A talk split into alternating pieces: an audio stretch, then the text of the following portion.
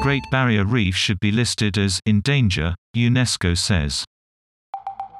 The Australian government says it is stunned by the UN body's recommendation and will oppose it.